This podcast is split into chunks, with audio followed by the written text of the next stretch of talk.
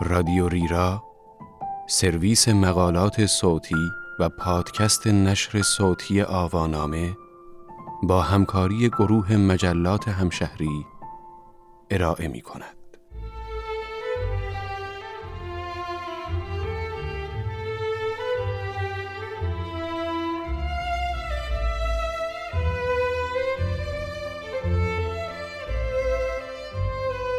صنایع دستی روح نواز این عنوان یادداشتی است به قلم شکوفه نعمتی که در شماره 131 مجله همشهری سرزمین من در خرداد 1400 منتشر شده است.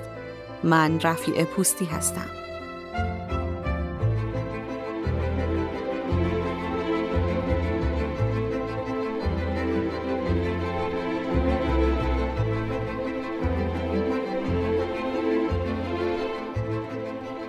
دست ساخته هایی که نمود بارز هویت، تشخص و هنر بومی ایرانی است. انتقال تجربه ها از استاد به شاگرد نسل در نسل ادامه داشته تا امروز این ساخته های دست بشر نوازشگران چشم باشند. در کشورهای مختلف ساخته های دست بشر که اغلب با چوب و سفال و فلز و شیشه بوده اند، طی قرنها به چنان تکاملی رسیده اند که هنوز در بین آثار هنری و ارزشمند جهان جای خود را حفظ کردند. گردشگران همچنان از صنایع دستی و هنرهای محلی برای سوقات و هدیه استقبال می کنند و از سفرهای خود تحفه‌ای به یادگار می‌برند. ایران، چین و هندوستان از دیرباز سرمنشأ هنرهای مختلف دستی بودند.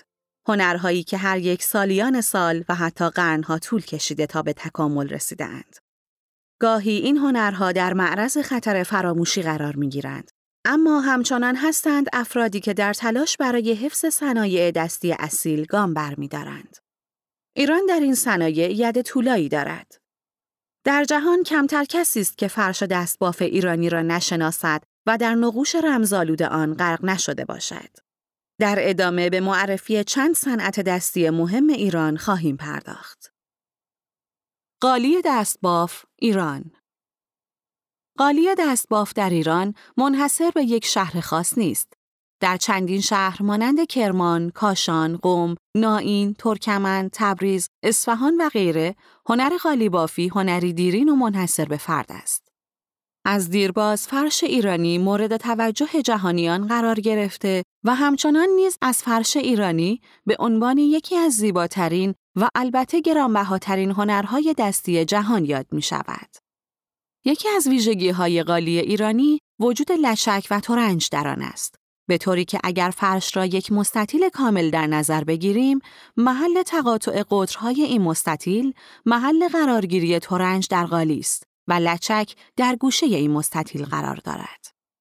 تورنج های استفاده شده در قالی ها را گاهی حاصل تقلید فرش بافان از هنر کتاب آرایی می دانند. چرا که تا قبل از دوره صفوی هیچ نمونه قالی با طرح تورنج و لچک یافت نمی شود. تورنج ها از نقوش اسلیمی و خطایی تشکیل شده اند که بیشتر به شکل دایره و بیزی اند. ولی در شکل های لوزی و غیره نیز دیده می شوند. گاهی تورنج در فرش را مانند خورشید در آسمان می دانند و گاهی نیز از آن به عنوان حوز در میان گلستان یاد می کنند. تورنج ها دو دسته کلی دارند. یک، تورنج های پیوسته. تورنج هایی که علاوه بر قرارگیری در کنار یکدیگر به یکدیگر وصل هستند. دو، تورنج های سراسری.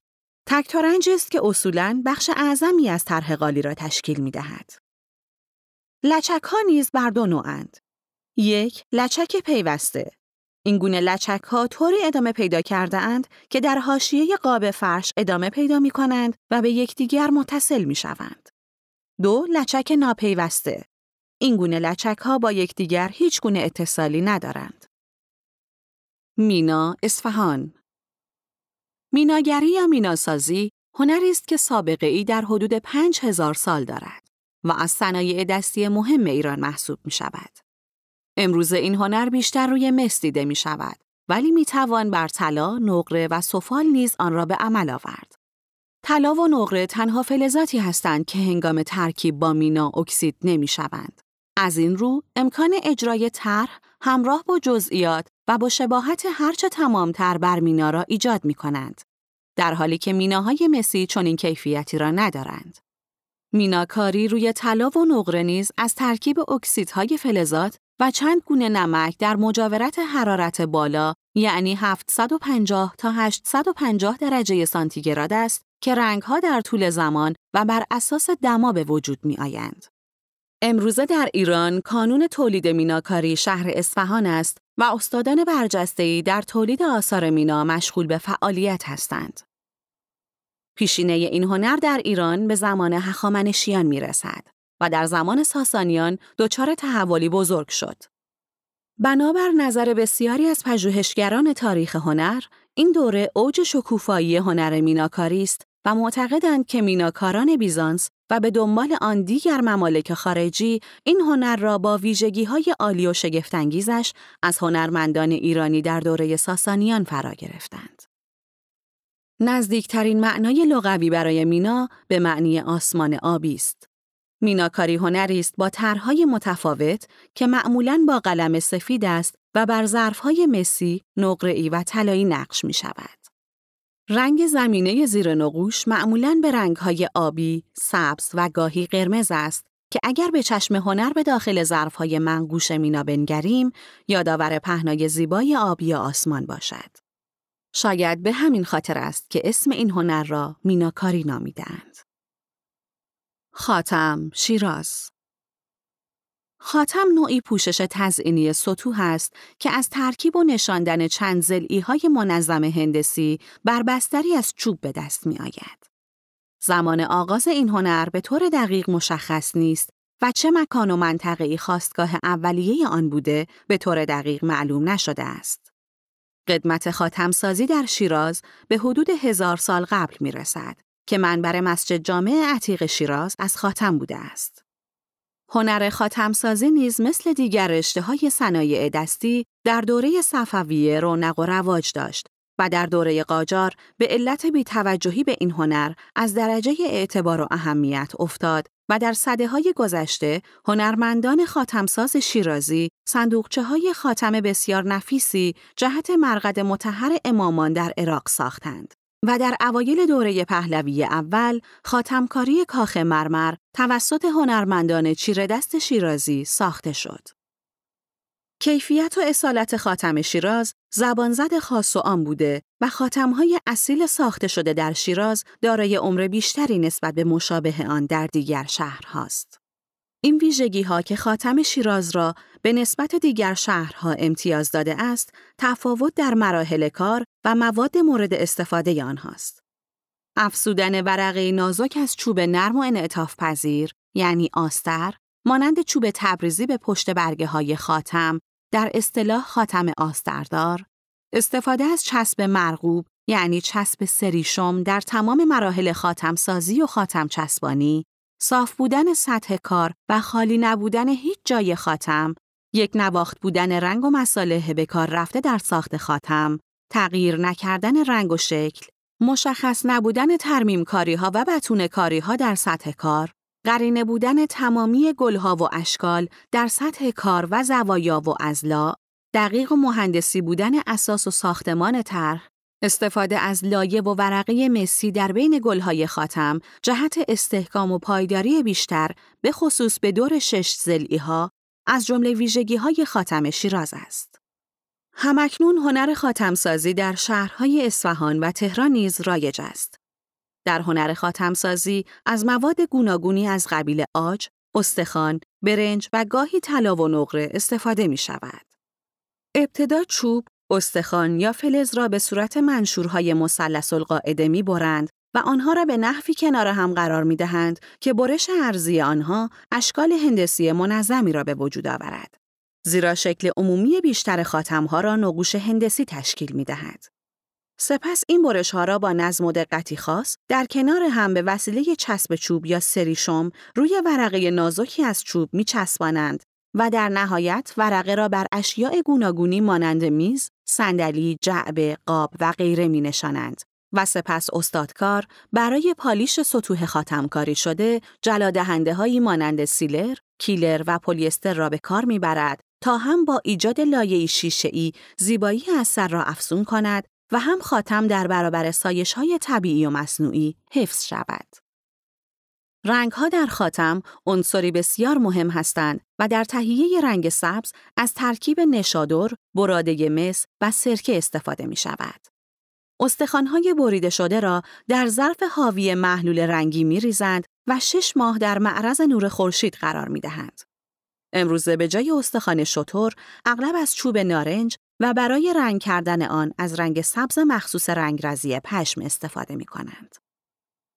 سطح خاتم به منظور براق شدن و حفاظت در برابر رطوبت، گرما و سرما روغنکاری می شود که در گذشته بیشتر از روغن جلا یا سندروس یعنی شیره درخت کاج استفاده می شده. بعدها روغن هاویلوکس و امروز نیز پلیستر به کار می‌برند. گلهای به کار رفته در خاتم نیز تنوع بسیاری دارد. به طوری که خاتمها از نظر تنوع نقوش به پروارو، پرعی، نهگلی لایهدار، شش و لوز، بوت جقعی، خیابانی، تاقی، قمی، جناقی و دوررنگ و از نظر حاشیه به ششگلی، جویی، بازوبندی، توردار، شمسدار و تخمدار تقسیم بندی می شوند. منبت، آباده آباده یکی از شهرستانهای استان فارس است که از دیرباز به واسطه منبتکاران و آثار چوبی منبت شهره بوده است. در تیر ماه 1397 از سوی شورای جهانی صنایع دستی از کارگاه های منبت آباده بازدیدی به عمل آمد و این شهر به عنوان پایتخت منبت جهان معرفی و ثبت شد. در کتاب های سیاهانی که از این منطقه دیدن کرده اند، از هنر منبتکاری آباده یاد شده. برخی پیشینه این هنر را در این منطقه 700 سال ارزیابی می کنند. قاشقهای چوبی شربتخوری آباده از جمله معروفترین و ظریفترین سازه های این منطقه از گذشته تا امروز بوده است و بیشتر مجموعه داران سازه های چوبی یکی از قاشقهای منبتکاری آباده را در مجموعه خود جای دادند. هنر منبت چوب به دو شیوه سنتی و فرنگی در ایران اجرا می شود که ساخت منبت آباده مبتنی بر شیوه سنتی است. در سبک سنتی، کندکاری روی چوب به شکل خیلی ظریف و به وسیله مقاره هایی بود که مردم این منطقه آنها را از فولاد آب دیده و در اندازه های دلخواه و مختلف می سازند. طرحهای منبت سنتی بیشتر شامل طرحهای نباتی است که ریشه در نام منبت به معنای گل و گیاه دارد. منبت در منطقه آباده با فرهنگ و زندگی مردم عجین شده چرا که این هنر صنعت در طول تاریخ از پدرها به پسرها به شکل موروسی انتقال و آموزش داده شده است. البته امروزه زنهای این منطقه نیز در هنر منبت فعالیت می کنند و بیش از 150 کارگاه منبت و 5000 هنرمند منبت کار زن و مرد به فعالیت و خلق سازه های چوبی مشغول هستند. از معروفترین استادان منبت شهر آباده می توان از مرحوم احمد امامی یاد کرد. در سال 1311 به دستور رضاخان به منظور متمرکز ساختن هنرهای ملی مدرسه صنایع قدیمه تأسیس شد و استاد احمد امامی برای راه اندازی کارگاه منبتکاری و آموزش به هنرجویان به تهران دعوت شد. مرحوم امامی با فرزندش علی امامی به تهران آمد و کارگاه منبت به همت این استاد آغاز به کار کرد. بعد از درگذشت استاد احمد امامی به سال 1319 فرزندشان علی امامی به سرپرستی کارگاه منبت انتخاب و تا امروز به سرپرستیشان به فعالیت ادامه داده است. گفتنی است منبت آباده 17 نشان ملی مرغوبیت صنایع دستی و پنج نشان زرین جشنواره فجر را دریافت کرده و 150 کارگاه منبت فعال خانگی یا تجاری و 5000 هنرمند منبت کار دارد. معرخکاری ایران معرخکاری نوعی اثر هنری است که تکه های ریز چوب، فلز، پارچه، کاشی و غیره به زیبایی و در شکل‌های متفاوت در کنار یکدیگر قرار می‌گیرند. معرخکاری ایجاد طرح و نقش با استفاده از خورده های ریز بر صنایع دستی است و از هنرهای زیبایی است که در دوره سلجوقیان به اوج خود رسید. آثار به جامانده از صده ششم هجری به خوبی ظرافت‌های معرخکاری سلجوقی را نشان می‌دهد. در سده هشتم هجری می توان خارق ترین معرقها را به دست هنرمندان ایرانی دید.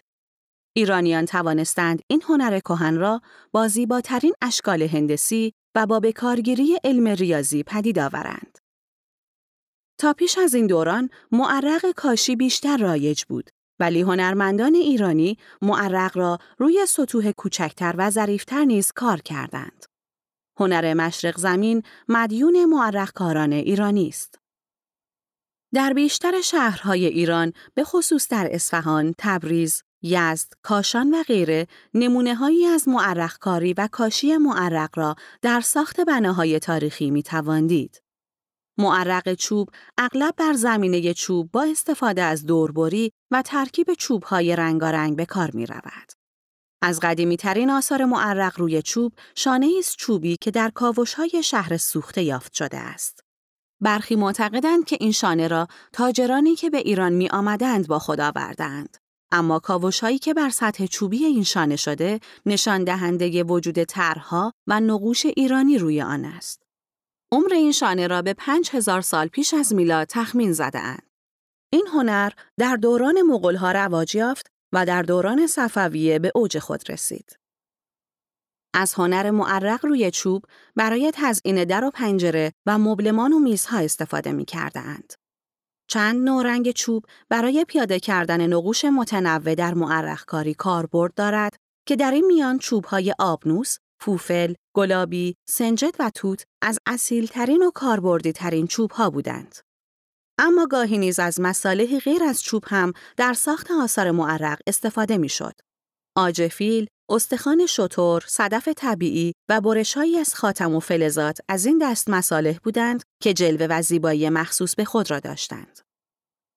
در معرق چوب از انواع چوب رنگی استفاده می شود مانند سنجد، عناب، نارنج، گردو، شمشاد، عقاقیا، توت، چنار، زبان گنجشک، توسکا، آزاد، آبنوس و غیره.